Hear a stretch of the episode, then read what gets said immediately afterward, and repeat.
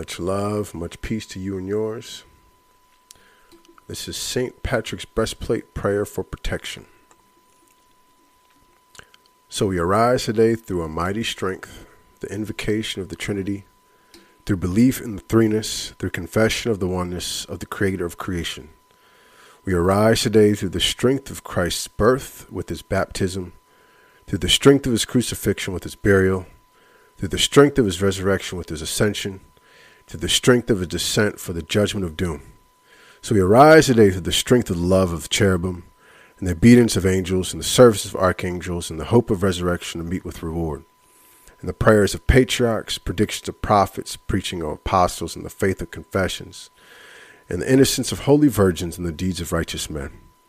I rise today through the strength of heaven, the light of the sun, the radiance of the moon, the splendor of fire, the speed of lightning, the swiftness of wind, the depth of the sea, the stability of the earth, the firmness of rock. I rise today through God's strength to pilot me, God's might to uphold me, God's wisdom to guide me, God's eye to look before me, God's ear to hear me, God's word to speak for me, and God's hand to guard me, God's shield to protect me, God's host to save me, from snares of devils, from temptations of vices, from everyone who shall wish us ill, afar and near.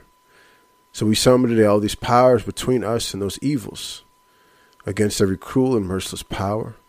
that may oppose our body and souls, against incantations of false prophets and black laws of paganism, against false laws of heretics and crafts of idolatry, against spells of witches and smiths and wizards,